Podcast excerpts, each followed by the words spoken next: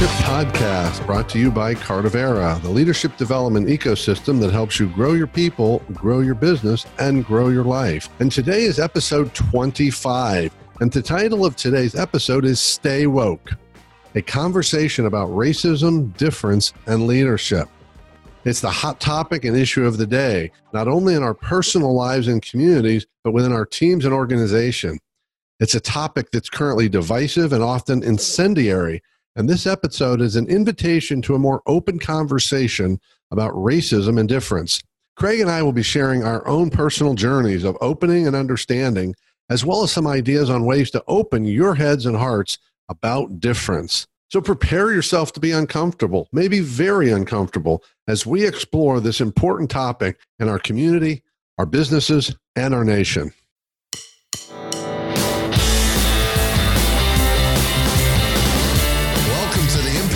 Leadership Podcast, where we explore leadership, business, and personal growth to help you grow your business and live a richer life. We're your hosts, Jeff Dishwitz and Craig Matthews. We believe that leaders have to put their people first. And if you don't have time to grow your people, then you're not leading.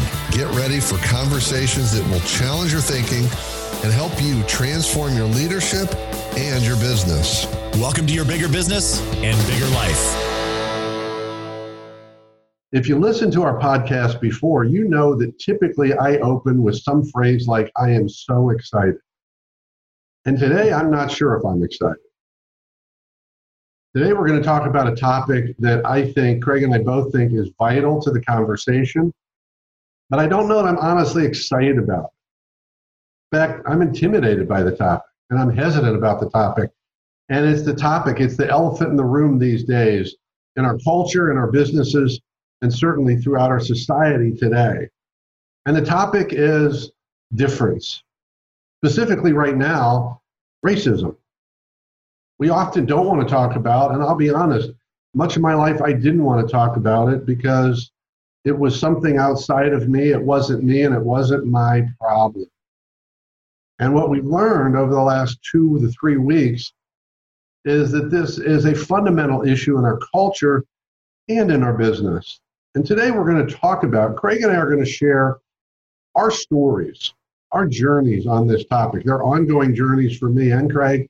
We're going to talk a little bit about how these issues relate to leadership, how they do relate to business, but more importantly, Craig and I and our personal journeys on this topic, just to offer our perspective on what has become well, it seems like overnight, but it's always been there. It's just that the light is being shown so brightly on it today.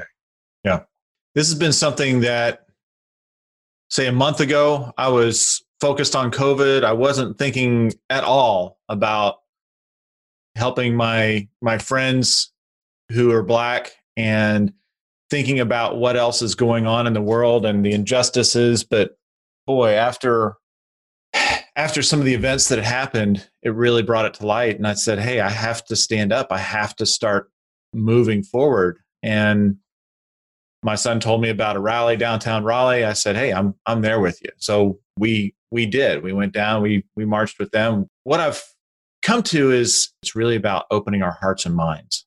And for me personally, I've really dug in deep and said, "Okay, what do I believe about race? What do I think is really here?" I've been one of those people that have said in the past, "Okay, great, affirmative action all it is is a way to reverse discriminate against white men." Without really knowing what's happened. And so this journey for me is a journey of understanding to open my mind to understand what else is out there to talk to some of my black friends and understand their stories. Because to me those stories are so impactful. Like my friend ben was telling me he said you know when you get pulled over you're not worried about whether you're going to live through it. It's like what? Just astounding well, and for me, it's also been a journey of opening up and just, and we're going to talk a little bit more about this in terms of action steps we can take. It's really been shifting to openness and listening. Yes. I know even a couple of years ago, and I'm not going to, it, it would take us all day to march through the whole journey for both of us.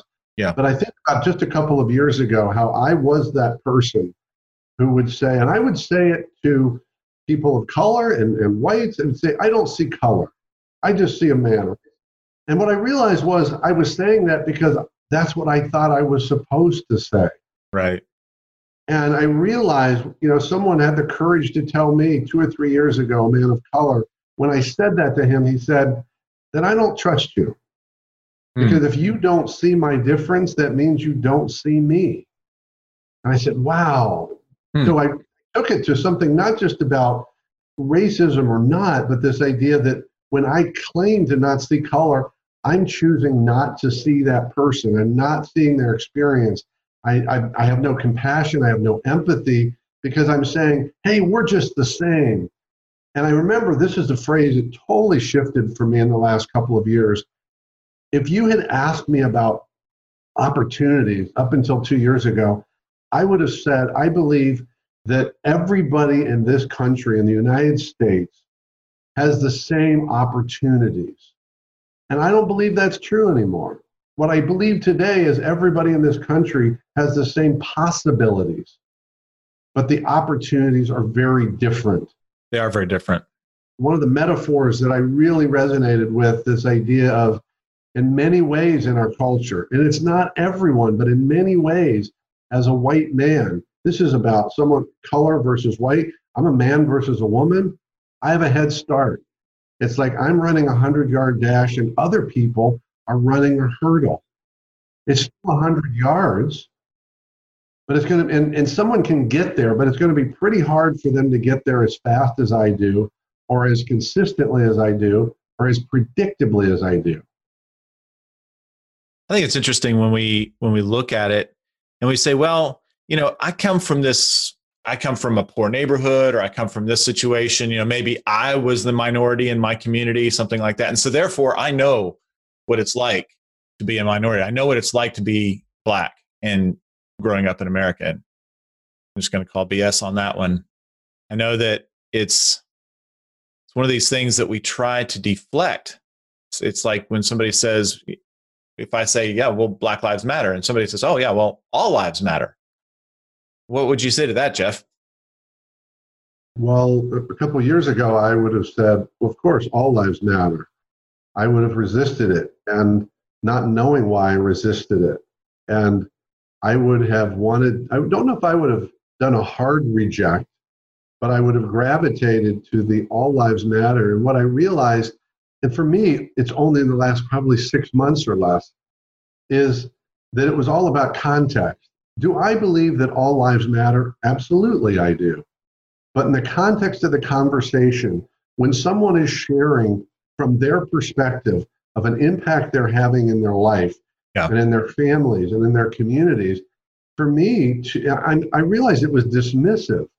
So, do I believe that Black Lives Matter? Absolutely, because it's not an either or. Right. It's both. Yes, all lives matter. And I've been reading a lot of examples and thinking of a lot of examples recently that are just so amazing. I, I posted something on Facebook today that I, I wanted to share with you really quickly because for me it was probably one of the best things I've read uh, to talk about this issue in terms of the context of it.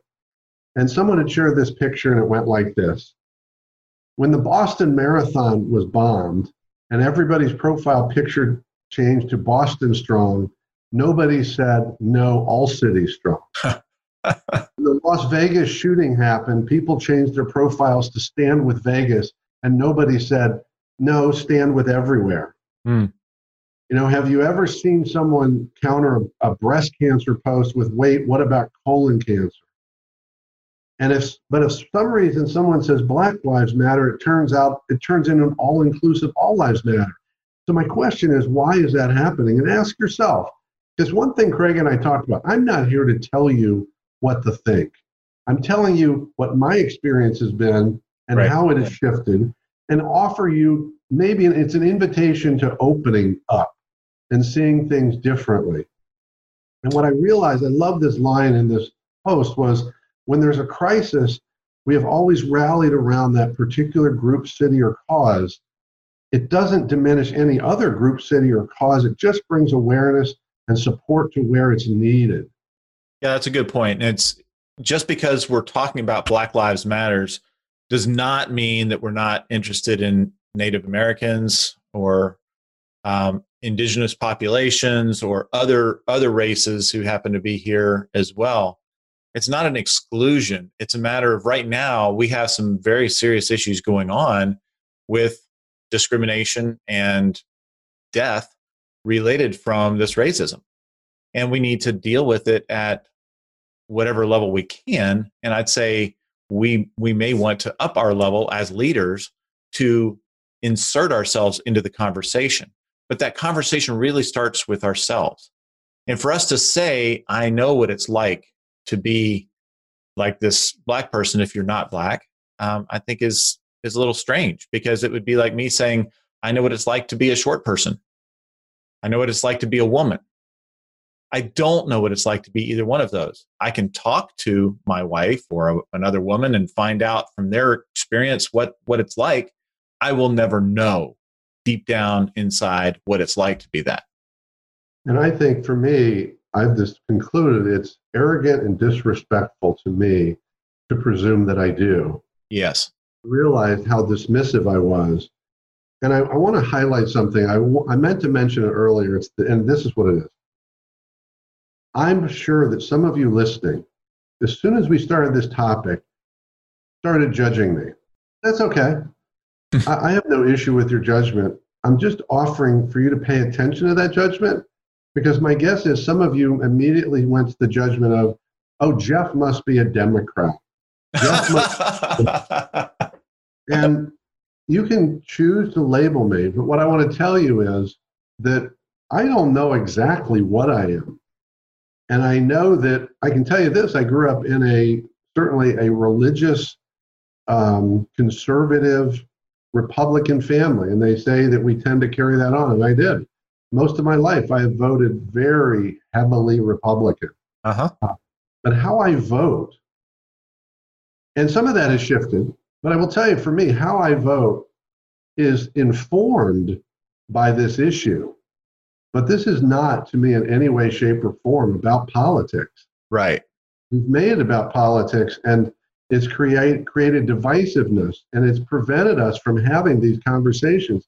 Because what I've found is it's challenging to have these conversations because they tend to go to sides, they go to divisiveness. And in the workplace, it's really becoming an issue. And we'll talk in a moment about the impact of this issue in the workplace. But for me, this is about leadership. And I, this is about my leadership in my life. And it's also about the leadership that I'm looking for in others. Because I will be blunt, I never thought about this topic when it came to leadership until this year. And now I look at it and say, now I have my own business, but if I was to go to work for an organization, I would be asking these questions about the leader, hmm. not about their politics, but about their openness and about their heartness H E A R T N E S S, their heartness when it comes to opening, being open to different perspectives. And, and I would imagine you're looking for demonstration of this is how it's actually played out, not just words.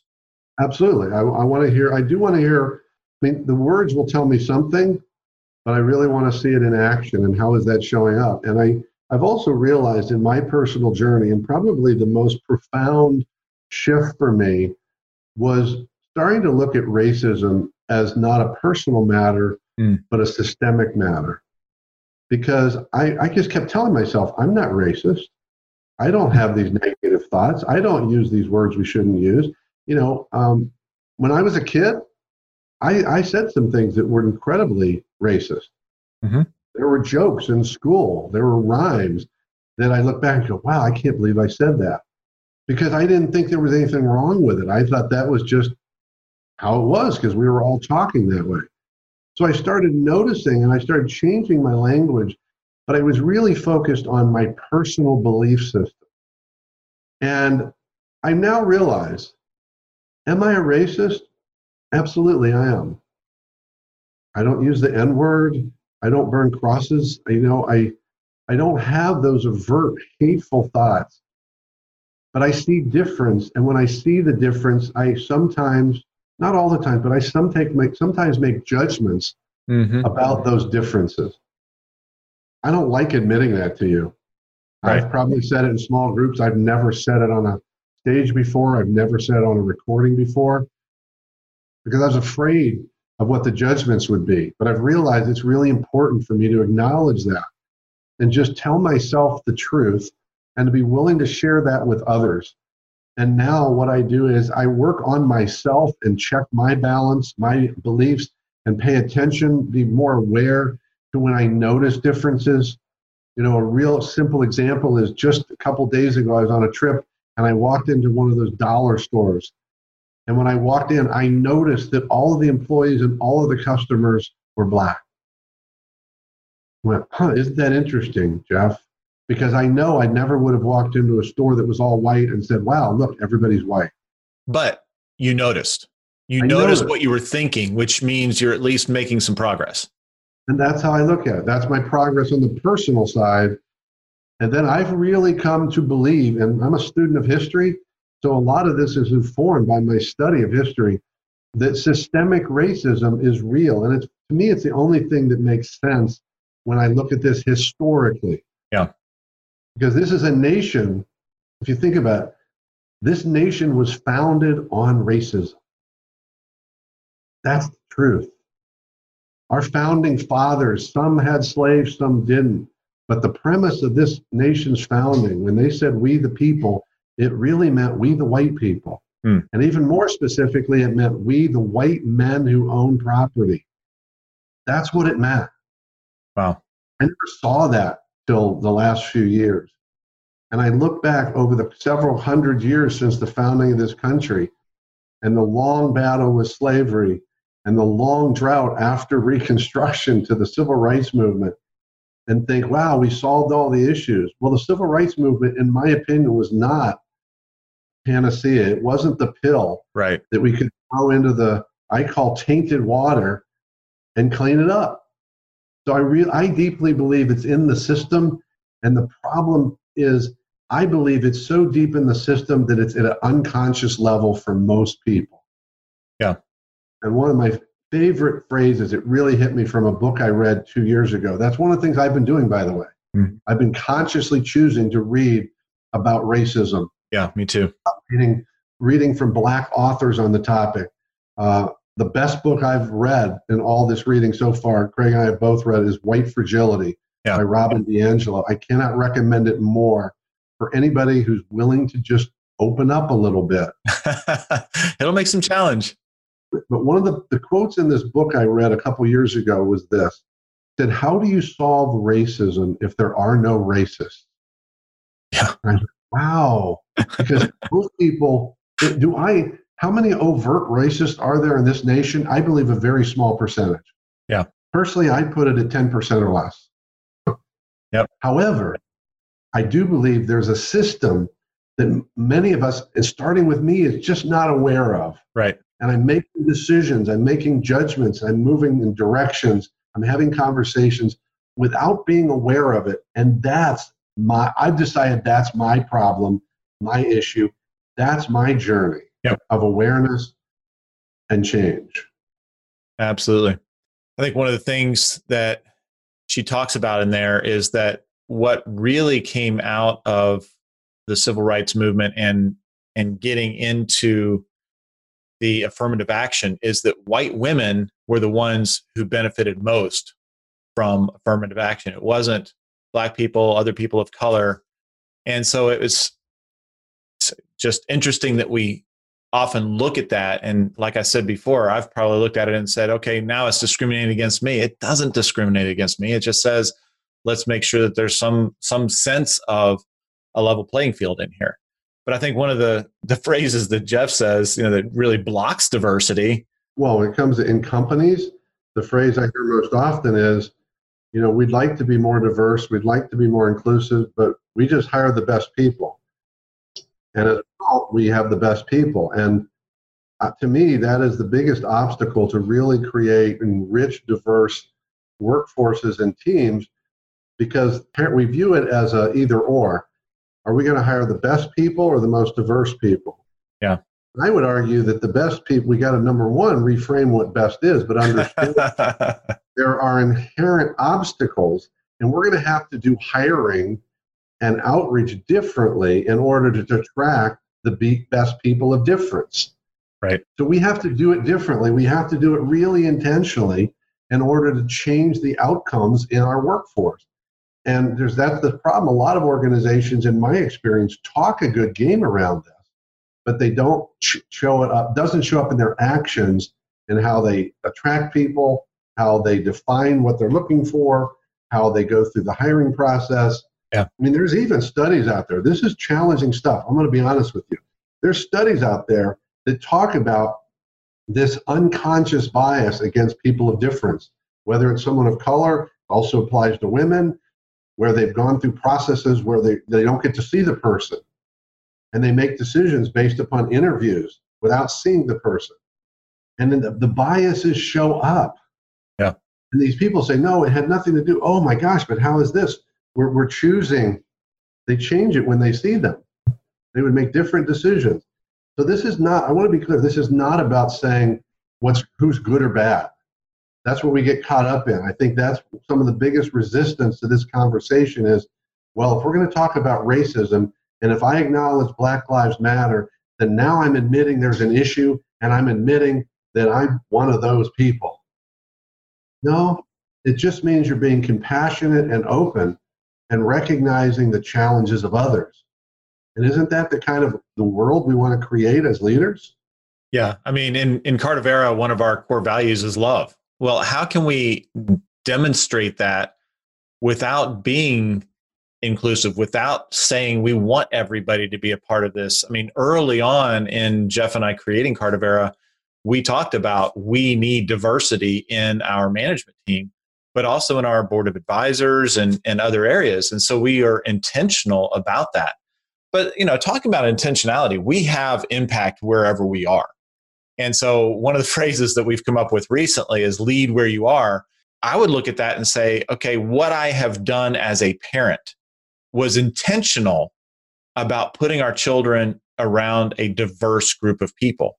We made sure that they were in schools that had a lot of diversity making sure that they were in a diverse environment was one aspect. My wife and I had these discussions before we had children about how we were going to raise them. And one of the things that we were going to do is make sure that we never referred to somebody by the color of their skin, unless there was no other way to refer to that person.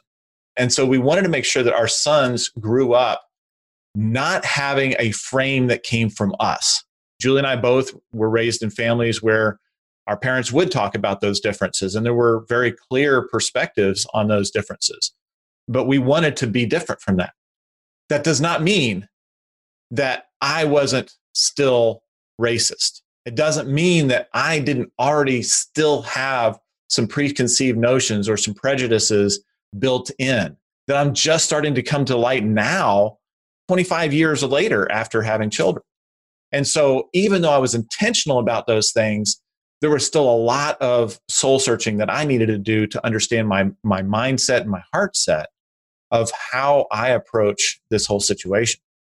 Well, and one of the challenges in, in creating change, and I hear this often, Craig, is people, I heard it a lot on the radio recently, people saying, I didn't create slavery. I'm not going to apologize for it. And I don't know who's asking them to do that because you can't this isn't about going back and taking responsibility for the past. Right. It's about being aware of the past and deciding whether what role I'm going to play in creating a different future. That's what it's about. It's a choice. In leadership, we talk about a lot. It's about a choice we make. And so let's give ourselves a break in this regard. When it comes to what I consider systemic racism, nearly none of us created that. Right. We were born into it. I mean, it's even in our education system. One of my little trick questions of asking people recently is when did women get the right to vote in the United States? Now, most people, sadly, a lot of people say, I have no idea. but those who have an idea will say, oh, it was in the early 1900s. And I'll say, you know, good answer, but not correct. Because in 1919, women got the right to vote in the United States if you were white. Mm. And people looked at me and said, Really? Yes, it was white women that got the right to vote in the United States in the early 1900s. all the other women got the right to vote in the 1964 Civil Rights Amendment. So that means women of all nationalities other than white did not have the right to vote in this country until 1964, five years after I was born. Now, most of us don't know that because that's not what we were taught in school. Hmm. Now, I'm not saying that it was an intentionally racist teaching regimen, but that's an example to me of that systemic story. It's, it's a story from the white perspective. Yeah, and we don't, you know, when we're children, we're not questioning whether what we're hearing is balanced viewpoint or anything like that. We just trust that whoever's telling us knows more than we do. And so it's a form of indoctrination that we really need to understand. So I would highly recommend we have those conversations with our children, our young children, and make sure that they have experiences that they're around other people of, of difference because it enriches their lives in so many different ways. We just we don't have the same richness of experience if it's just our experience. And this is that example of, as Craig's pointing out, as adults, we have, and I have, I'll just speak for myself, I have the right and the opportunity to choose my perspective, to choose what I dig into or not, to choose what I accept at face value or not, to choose to challenge my past belief systems or not, and choose to say that what I think is correct because it's what I think. I also have the ability to pay attention to where I'm hearing the different messages. And what I realized over the last just couple of weeks, it was almost shocking that I hadn't realized it before, is how often the message in, that I'm hearing that there is no systemic racism are coming from white men. And I thought, wait a minute. Doesn't mean they're, I'm not saying they're wrong, but I'm saying, is that the most trusting, trustworthy source of that right. perspective? And also be careful. It's, it's easy to go out, and this is to me, this to me is an example of systemic racism to go out and find a person or a small group that fits a certain profile that believes what you think. So, for example, I have people that come to me and say, Hey, I saw a video of an African American man who says he doesn't believe there's systemic racism this proves there isn't. um, I hear you.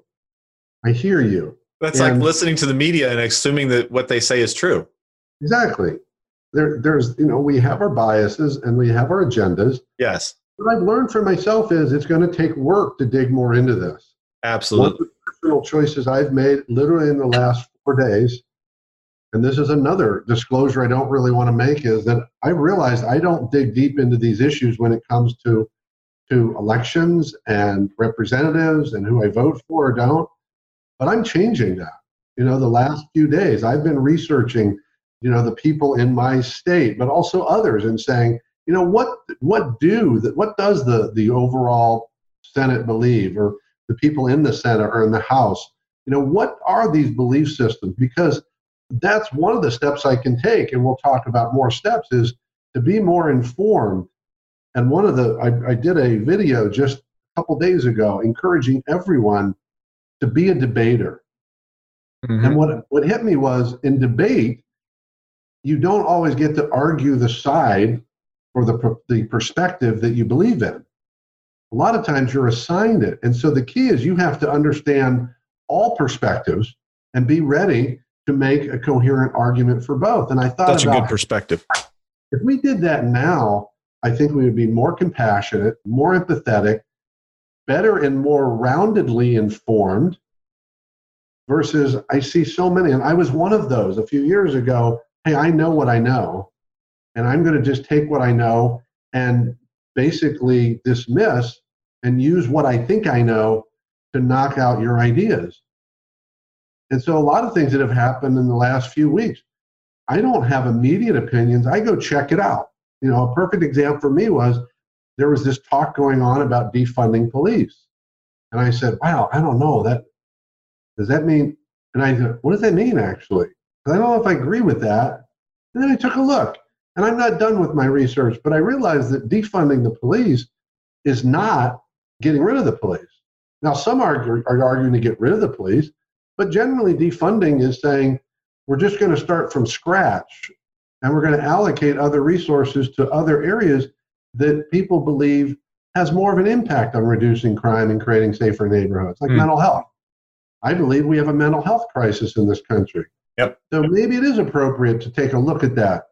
So what I'm learning is, and I'm choosing back to choice. I'm choosing to me to dig deeper. I'm choosing to seek to understand more. I'm choosing to listen more and to continue to be more open every day, to learn, to understand, and to empathize. Let's take a quick break and hear from our sponsors.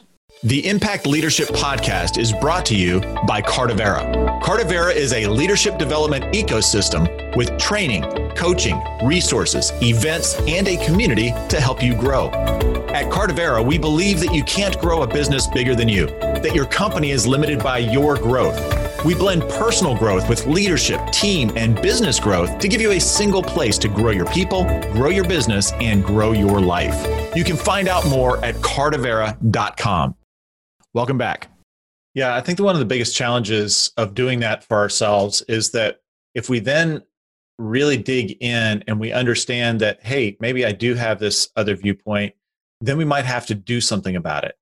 You know, we're going to feel compelled, okay, well, if there's if there's injustice, then if I don't do something about it, I'm going to feel guilty. And so we never want to feel guilty, right? So we we avoid those things. We stick our heads in the sand and we say, la la la it's not it's not going to affect us so therefore if it's not affecting me it's not affecting my family i'm not really going to do anything about it but i think that's a very dangerous place to be because that means that we're we're actually co-collaborators in a sense of perpetuating this type of environment. And we need to stand up and just say you know that's not acceptable. If if your friend starts spouting off a racial joke just say stop. You know that's not acceptable. I want you to change your hiring practices so that you're more inclusive because what I have seen is we had some really great candidates come through here, but because of the color of their skin, you didn't hire them. It's, it's time to call people out and say, look, this is what I'm seeing. Is this really the way that we want to run the company? Is this really uh, in alignment with our values? And we need to understand what our values are, what we're going to stand for, probably before we call a company to account for it. But especially if you're in a leadership position within your organization, you have the ability to have a voice that some other people may not. And so we encourage you to step up and speak out. Well, I think you're absolutely right, Craig, because one of the things I hear often from people is confusion. And then they'll say, and what am I supposed to do about it? Right. And and I think what can happen is if I don't know what to do about it or I don't see a clear solution, then it's easy to just say, I'm going to just stay where I'm at in my thinking. And sometimes, as Craig pointed out, some of these are small acts. You know, that's one of the things that I'm working on. I would love to tell you, but I can't. That every time someone says something that I feel is inappropriate, I speak up. I would love to tell you I do, and I don't. But I know this I notice a lot more than I did five years ago. Yeah. And I speak up a lot more often now than I did five years ago, or two years ago, or six months ago. I figured out the best way to say it. You know, one for me is that, you know, I, I you know, I noticed this not just about color. Someone makes what I consider an inappropriate joke about women. Yep. I hear it constantly.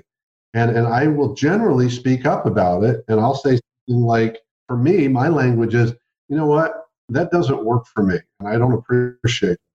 And then a lot of times I'll hear one of two things oh, stop being so politically correct, or um, it was just a joke. And you know, I've worked on what I say because I had a hard time. I tip, I would get angry and then not know what to say. So I can generally stay calm and say, you know, what I'll tell you is it's not about political correctness; it's about respect. Right. And what you said is not respectful, and to me, it's a matter of simple respect. And that is what it is for me. It's about respect. And I'm encouraging you to consider that what's that impact you're having. So that is an action. But I think for me, a lot of my action is still, and this is a phrase a lot of you see on social media And sometimes you're not, you may not be clear what it means. It, it has deep meaning to me. It's the phrase stay woke. and in talking to a lot of my friends, and I'm blessed to have people in my life, but I'm also aware my life is not as diverse as I would like it to be. Right. And the fact is, I created that. Mm-hmm. But what happened is, I believe I created that unconsciously. So to change that, I need to be more conscious in creating more diversity in my life. Yeah. But the people in my life who are of color, the number one thing they've said to me is the, the bottom line is, Jeff, just keep digging and stay woke. Hmm. pay attention, pay attention to your thoughts, to your beliefs, to your choices. And that's what I'm doing. I'm being open. Um, I'm learning, I'm digging in, and doing, you know, trying every day to stay woke and every day having more and more willingness to speak up when someone says or does something that doesn't align, and here's my key comment, doesn't align with my values. See, that's the thing for me. This has become a matter of my values. This isn't about um, racism or no racism. It's not about sexism or no sexism. It's about what my values are is to treat people with dignity and respect. Absolutely. In order to do that, I have to see them. Yep. And I have to empathize and I have to, I can never know what their experience is like, but I have to be willing to acknowledge that their experience is different because they told me it is. And we, we just don't know. I mean, we, we cannot fathom what it's, what it's like to be there. I remember, gosh, 25 years ago, something like that. I was in a leading a Bible study and one of the couples in the group she had lost her first husband. He had been he had been killed, and and you know they were kind of doing they were going through some struggles uh, emotionally. And I said, I I just cannot imagine. I have no idea what it's like to to go through what you went through. And later they said, you know what? You're the first person that's ever told us that. You're the first person that's actually admitted you don't know what it's like to go through that, and that meant so much. Like wow how is it that people don't see that? You know that they they can't admit that.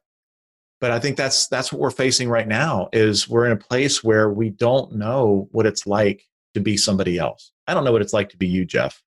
And you don't know what it's like to be me. And we look a lot alike. So if we don't know that then there's certainly we there's no way that i could comprehend what it's like to be a woman or to to be a person of color in this environment so I would say one of the things to look at is when we look at the organizational side of things and we look at leadership and what are the benefits of being intentionally diverse? I mean, to me, it, it really enlivens our discussions because now we have differing viewpoints, different perspectives, and it makes the, the conversation richer. Well, not only enhances the conversation, in my view, different when we have differing viewpoints, and differing perspectives that are not just, some of them are about life experiences, some of them are based upon our experience as people of difference, whether that's about color, whether that's about sex, whether it's about religious beliefs, whether it's about um, sexual orientation. That diversity creates a richer experience in the workplace. It creates, to me, better outcomes and better solutions. And the statistics are, and we I don't think it's surprising. It's almost actually kind of wow. There's a there's a lot of studies out there, but one of them from not too long ago was from McKinsey. Oh yeah. And this was just mind blowing to me. They, their report found that companies that are in the top quarter on gender diversity were 15% more likely to have financial returns above the industry average. But listen to this. And companies in the top 25%, the top quartile, on racial and ethnic diversity, we're 30% more likely to have financial returns above the industry average. Wow. I mean, in, in the bottom line is on the other side, they said that the least diverse companies were statistically less likely to perform above the industry average. So the bottom line is there is there's continuing and building evidence that diverse companies are more profitable. Wow. Just being diverse. So the question is, it's not about money, but hey, there's a financial return here. Yeah. that's just like the that's like the icing. That's the cherry on top of the cheesecake. right. Because not only do we have a, a richer team experience, do we enhance the lives of our team members by this? Do we enhance the quality of our solutions and our innovation? You know, and we actually build a team of the best people, not just the best people that look like me. Right. On top of that, we get a, we get a financial return. When you're when you're asking about somebody's perspective, you often say, "Well, is that what you would teach your children?"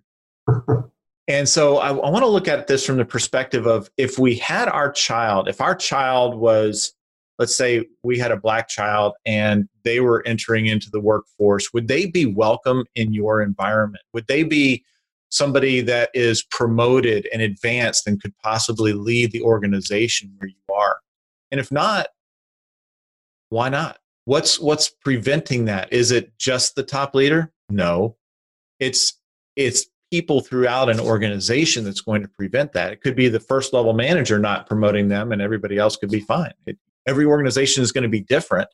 And most organizations, it's not intentional. You know, we, we don't want to fault them and say, hey, you know what? You're, you're a racist company. We're going to label them as, as something like that. And nobody wants to have that label, right? Even though Jeff and I would admit, yes, we are and have been racist. It's not something that we're going to just naturally be out of. We have a continuing journey. We will probably never be finished in that. But when we look at it from the perspective of how would we want people to treat our children, that's what's that's what's going on. And think about the times, and we've all many of us have experienced it. I know I have, not based upon color, but uh, based upon learning disabilities. Mm, yeah. My son had learning disabilities, and it bothered me that he was treated differently because of that. So think about what it's like. How does it feel to you when you feel treated differently because of something that's just who you are? Not belief systems, the color of your skin, the way you dress, where you live, what you drive, whether you have hair or not. Do you have hair or not? I mean, there's so many things that we don't we don't want to be judged and we pretend that we're not really judging others but that's the thing it's really subtle. It's really subtle and you know i think the big takeaway for me is about the workplace it's going to take a lot of work and one of the phrases a, buddy of mine gave me a few years ago i, I was i was in this place of man i don't know what to do with all this. I'm hmm. overwhelmed. I, I don't know what to do. And he said it, it's he said there's no simple answer jeff he said, and this is a person who was white. He said, Jeff, the question is, are you going to be in the struggle or not? Yeah, that's a great question. Are you willing to be in the struggle, to be to be in the messiness, to be in the uncertainty? And I made a commitment. Yeah, I, am going to be in the struggle. I'm yeah. going to be in the struggle, and I'm going to keep looking in the mirror every day and say, how did I lose? How did I use my privilege today without knowing it? Hmm. You know, I want to know when I'm doing it. You know, I have this voice right now to do this yeah, but I probably have that voice. It wouldn't be the same if I was a person of color.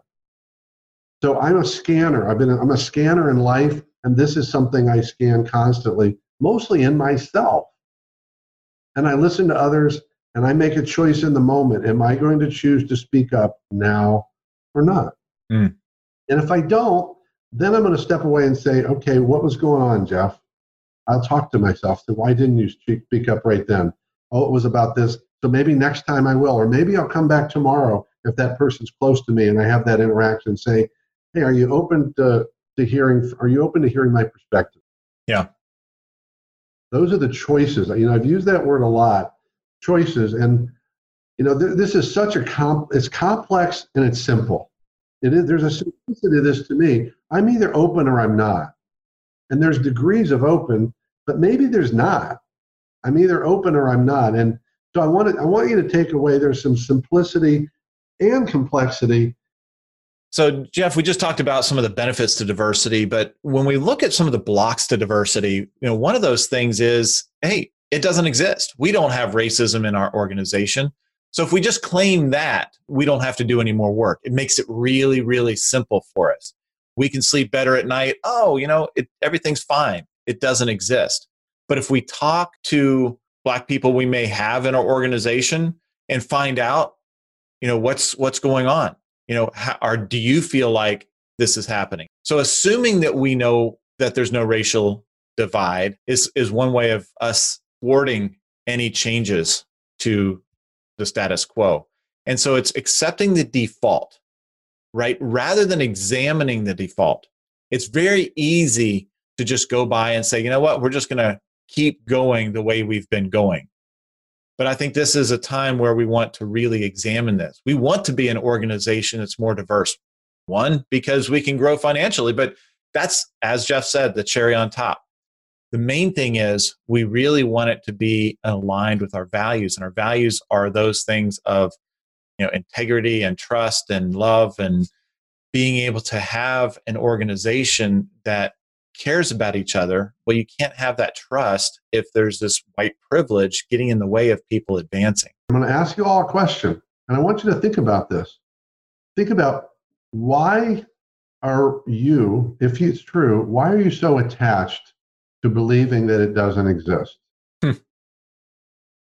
Because here's the way I look at the world. As soon as I say something doesn't exist, I'm done. Right. I don't think about it. I don't have to consider it. I don't have to be open to it. I don't have to change anything because it doesn't exist. But so what's the reason that you are attached to saying something doesn't exist, that there's there is no systemic racism, that there's no racism in your belief system, there's no racism in your organization, that you're super inclusive, you want everybody because there's no obstacles to it. Why what's behind that attachment? Because here's how I look at the world, not just this topic. If I acknowledge that it might exist and take action on that, what's the harm? The worst case is there's not an issue and nothing changes. The best case is there was something that I wasn't even aware of and I create the environment I say I want. Because here's my point there is no downside to acknowledging the existence of systemic racism. Well, so here's here's my take on that, Jeff. I, I, think that there there could be, and the the reason is, and it's probably more subconscious than anything else. It's that if somebody feels like there is an issue out there, then they have to do something. They have to make a change, and they may not have the energy to do anything beyond what they're already doing. They may be over feeling like they're overworked already, and to add one more thing to the mix is just going to be the breaking point for them. That's a personal obstacle. But someone who says they want to create a better organization, a better culture, a better world, that's that's their obstacle. That's my obstacle to it. I'm yeah. talking about externally. If I acknowledge something exists but it doesn't, and I d- deliver solutions to it, I create a better, even better outcome. Yep. And I assure that it's not in there. So I'm saying, ask yourself, what's the attachment to saying something doesn't exist? And like Craig said, I believe you're going to find it's personal and dig into that. What is that thing that says this can't be true? And maybe it's that thing that says this can't be true about me. But hmm. this isn't about you. This is about our culture, our teams. It's about our systems. Right. Uh, I guess that I, I, this I'm about to say something I don't think I've said the whole time. I think this is the opportunity to stop making it about you. yeah, very good point, Jeff. It, it really isn't about us. And that's what leadership is about. Leaders are about the other. Yeah. And, and right. that feeds well into this power issue. So I was talking to a uh, coaching client, a C level uh, team leader, C level organizational leader. They've got about 50 plus people. And a couple of weeks ago, I said, So, how things going in the business? And there's been a lot of issues going on. And she said, I got to tell you, Jeff, all the issues we've been talking about have taken a backseat to the number one issue I said, What's that? I said, It's everything going on right now around racism. It is be now, by the way, I would tell you this is not a very diverse organization, but she said it is becoming a real issue because it's becoming a daily conversation.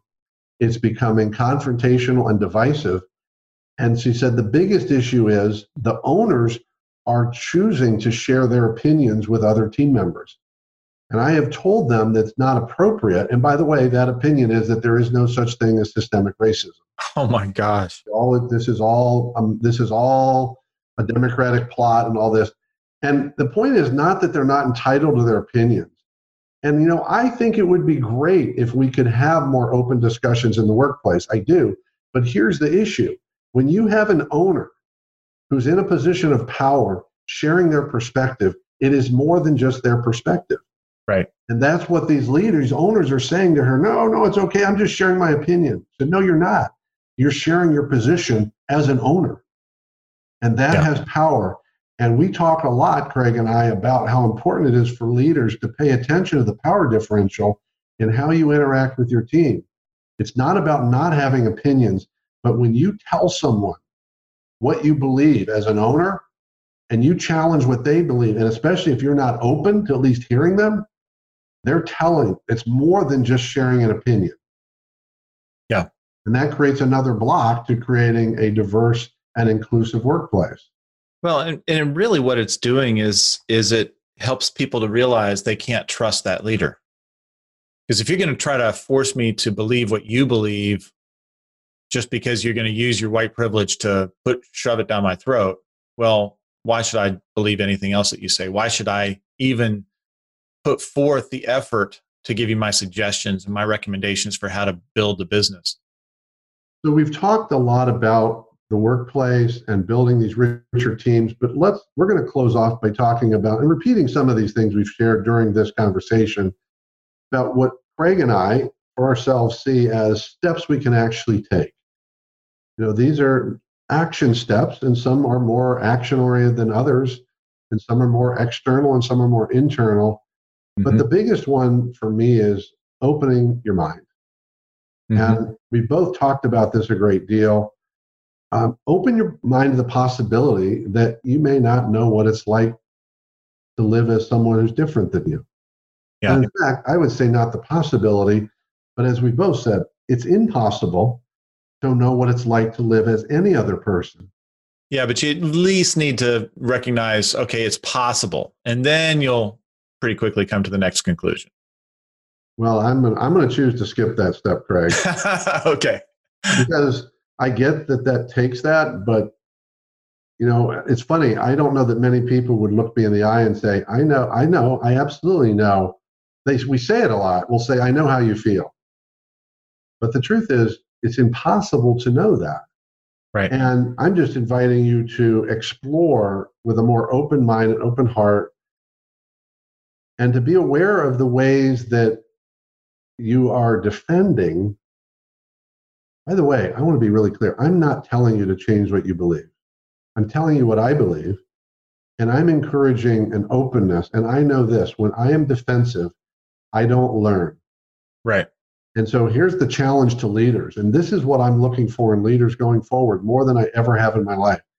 If a leader says, I'm a lifetime learner, but they're not open to hearing a different perspective, at least hearing it, then they're not lifetime learners.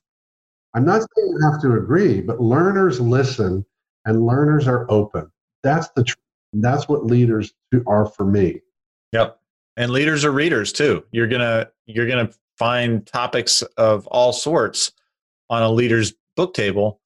And I'm hoping that now something related to diversity is going to be included in there to at least inform yourself of what's going on. Now, what we're telling you and what we're talking about here is stuff that we've we've been absorbing ourselves. So it's not like we're saying, hey, you know, we've got it all figured out and, and you just need to follow what we're saying. Not at all. This is not a judgment. This isn't anything like that. This is us sharing our stories and saying, hey, we figured out a couple things along the way. We realized that if we open our minds and at least start listening to other people and different viewpoints, we might actually learn something. And so I think another piece in there is we need to stop comparing you know, hey, what you're going through is similar to this other thing that I went through. Probably not.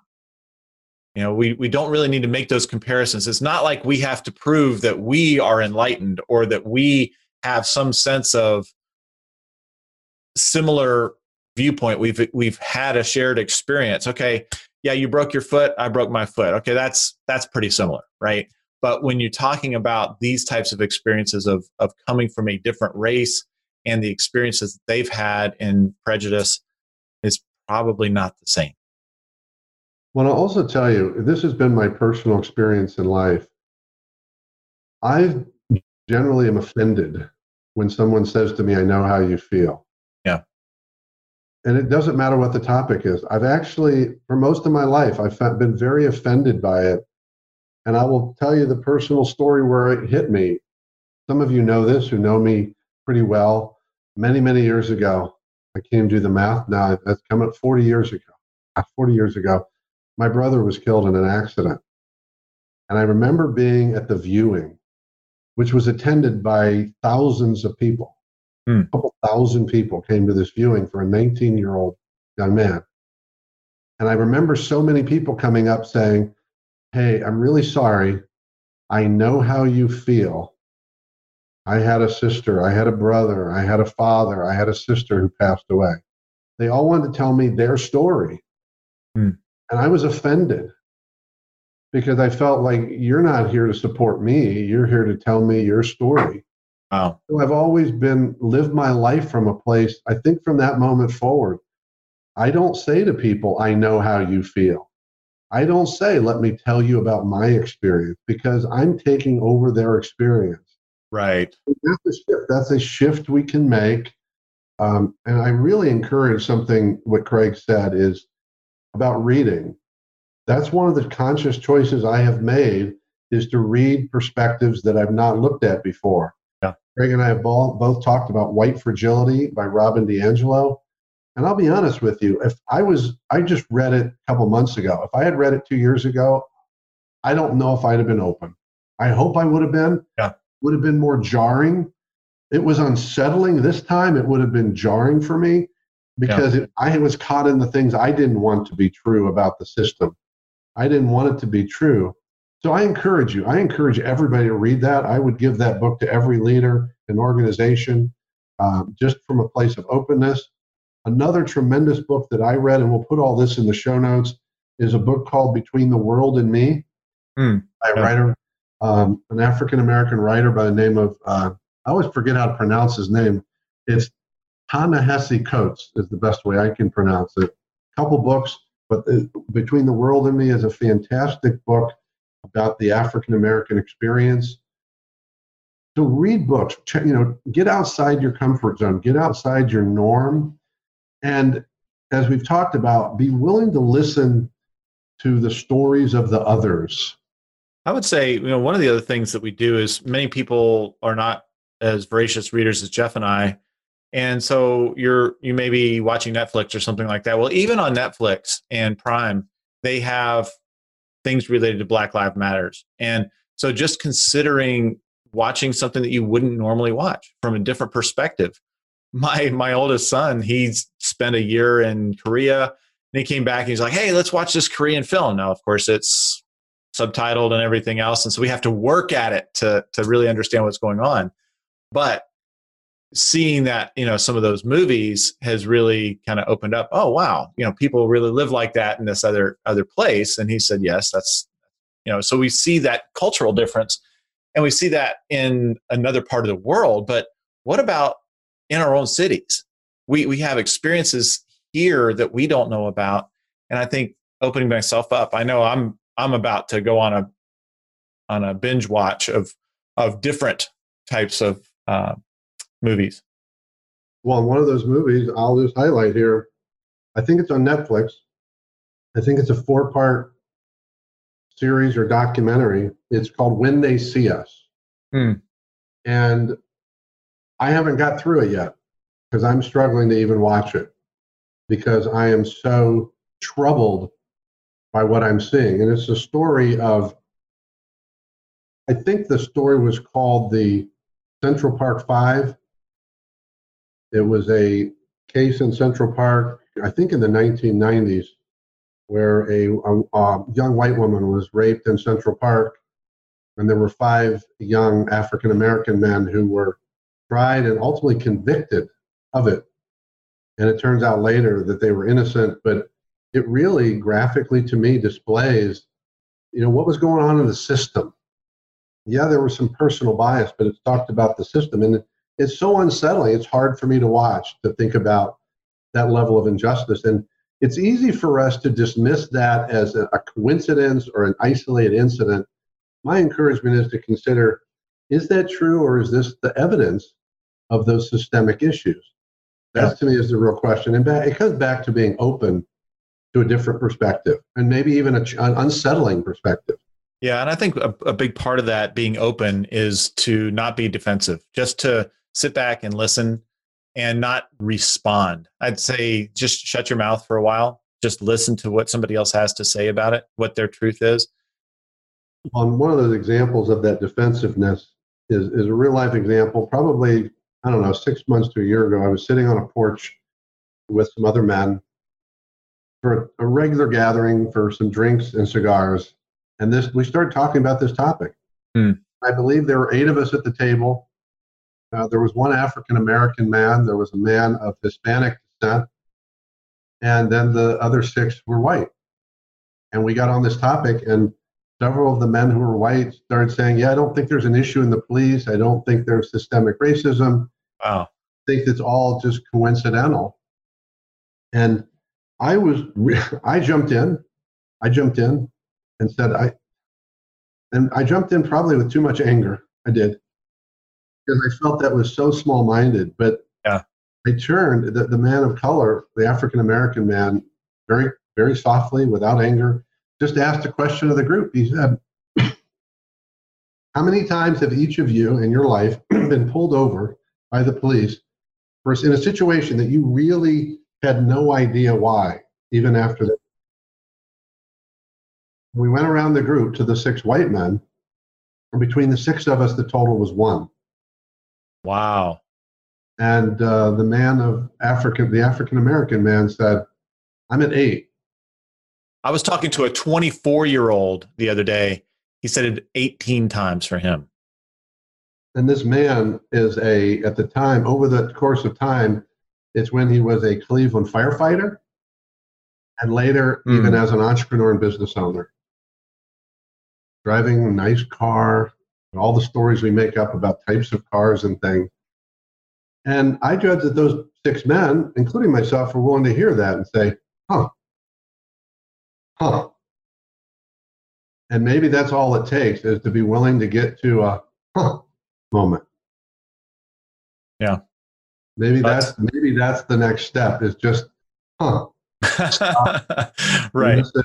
and let it be and take it in. And Yeah. you know, one of the phrases I loved, I really love from Robin DiAngelo's book, White Fragility. She said early on in the book, she said, even if groups of people are not intentionally excluded from other groups, it doesn't mean they're not excluded. Hmm.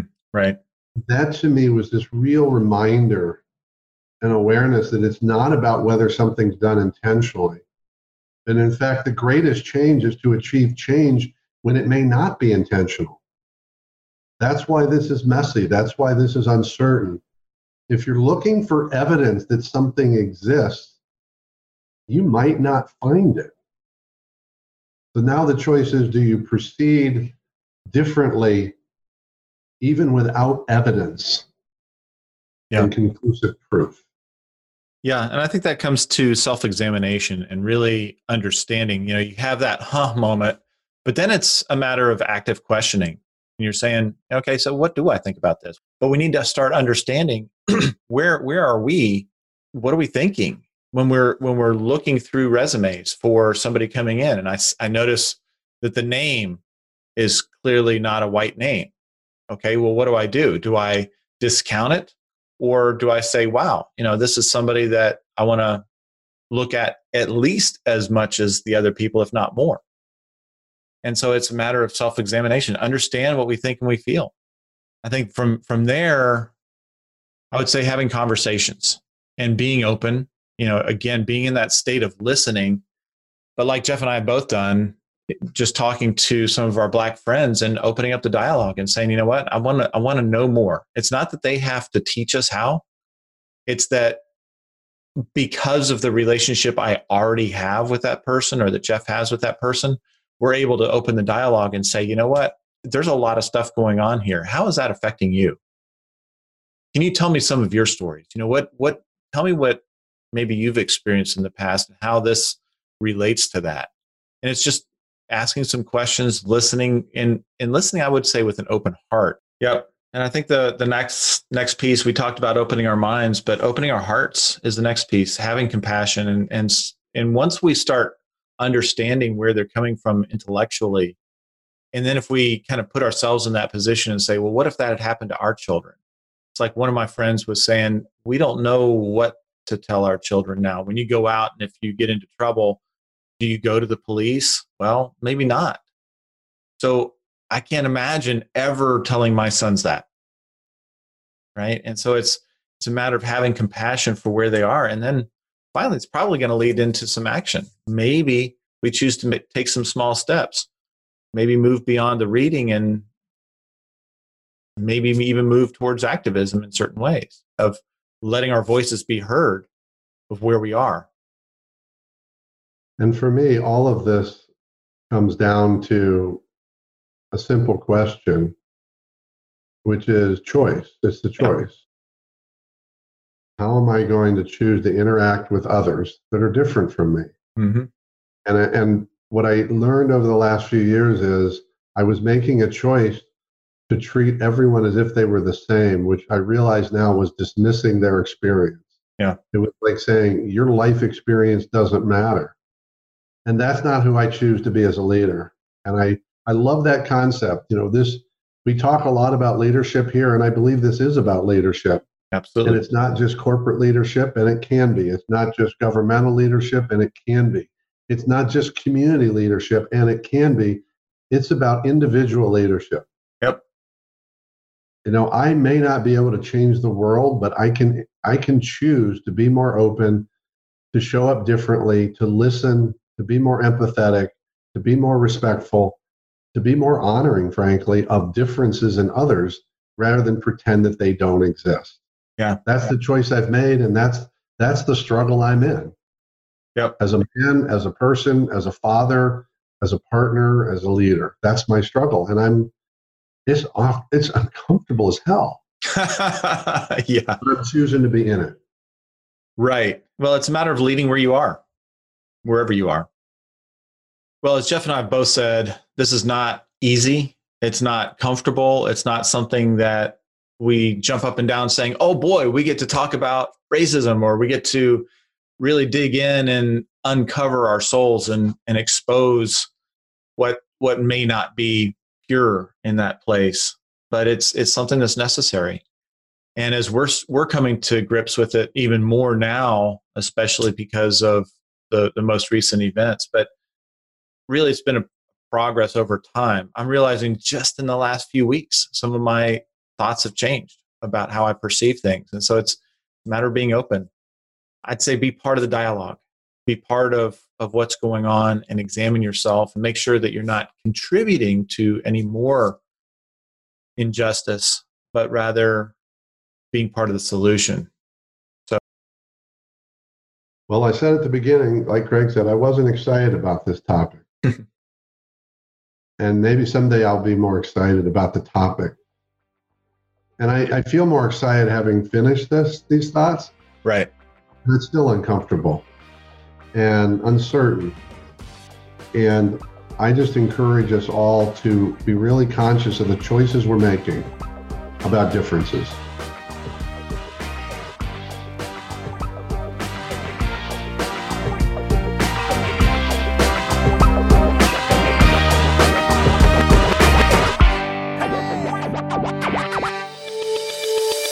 You like this podcast, you'll love the Cardavera Tribe. The Cardavera Tribe is a community of growth committed leaders who want to connect, engage, and grow themselves, their people, and their businesses. Cardavera is a leadership development ecosystem with training, coaching, assessments, and events to challenge you and help you grow. And the Cardavera Tribe is a membership like none other. You'll get live access to Craig and Jeff where you can ask questions, as well as masterminds where you can get answers from other leaders who've already solved your greatest challenges. You'll have access to additional interviews and a variety of courses, tools, and resources to help you achieve your biggest goals. We have monthly game days where we have challenges and competitive games to help you grow your leadership capabilities. And you'll get a personal growth Sherpa who will guide you to help you reach your growth goals. To find out more, go to cardavera.com. That's C A R D I V E R A.com. See you on the inside. Do you love news about LinkedIn, Indeed, Google, and just about every other recruitment tech company out there? Hell yeah. I'm Chad. I'm Cheese. We're the Chad and Cheese Podcast. All the latest recruiting news and insights are on our show. Dripping in snark and attitude. Subscribe today wherever you listen to your podcasts. We out.